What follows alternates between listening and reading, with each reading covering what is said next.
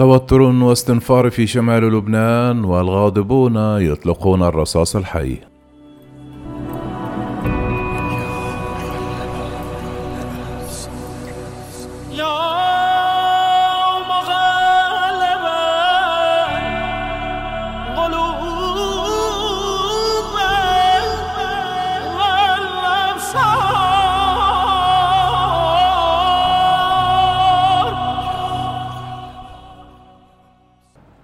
عمت حالة من التوتر والغضب في مدينة طرابلس شمال لبنان تزامنا مع استمرار تردي الأوضاع الاقتصادية والمعيشية في البلاد منذ أشهر عدة.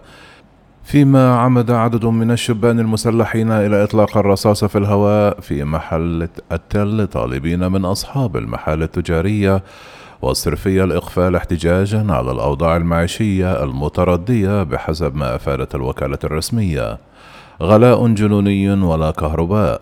ألح المسلحون على إقفال المحال احتجاجا على انقطاع الكهرباء وارتفاع سعر صرف الدولار والارتفاع الجنوني في أسعار مختلف السلع الاستهلاكية.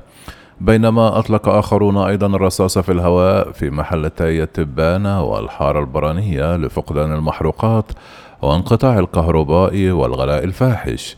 وكانت حالة من الغضب سادت في تلك المناطق التي تعتبر من بين الأشد فقرا في البلاد إثر معلومات عن وفاة طفل نتيجة انقطاع الكهرباء عن ماكينة الأكسجين بحسب ما نقلت وسائل إعلام محلية.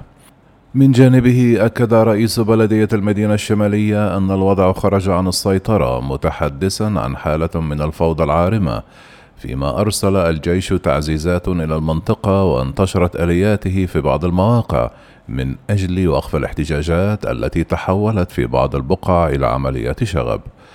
يذكر أنه منذ أيام ارتفعت حدة السخط في البلاد إثر الأزمات المعيشية والسياسية المتتالية مما دفع عدد من الناشطين والمتظاهرين خلال اليومين الماضيين إلى قطع طرق رئيسية مضرمين النيران في إطارات السيارات وحاويات القمامة احتجاجا على انقطاع التيار الكهربائي والنقص الحاد بمادة البنزين في هذا البلد الغارق في أزمة غير مسبوقة. وتنقطع الكهرباء لساعات طويلة تتجاوز أحيانا 21 ساعة في اليوم إضافة إلى التقنين الذي فرضه أصحاب مولدات الأحياء بسبب نقص الوقود الذي أدى كذلك إلى تعطل العمل في بعض المستشفيات والمرافق الرسمية. وإلى البنزين والكهرباء يعيش اللبنانيون منذ حوالي سنتين معاناة حجز المصارف على أموالهم فضلا عن غلاء غير مسبوق في الأسعار.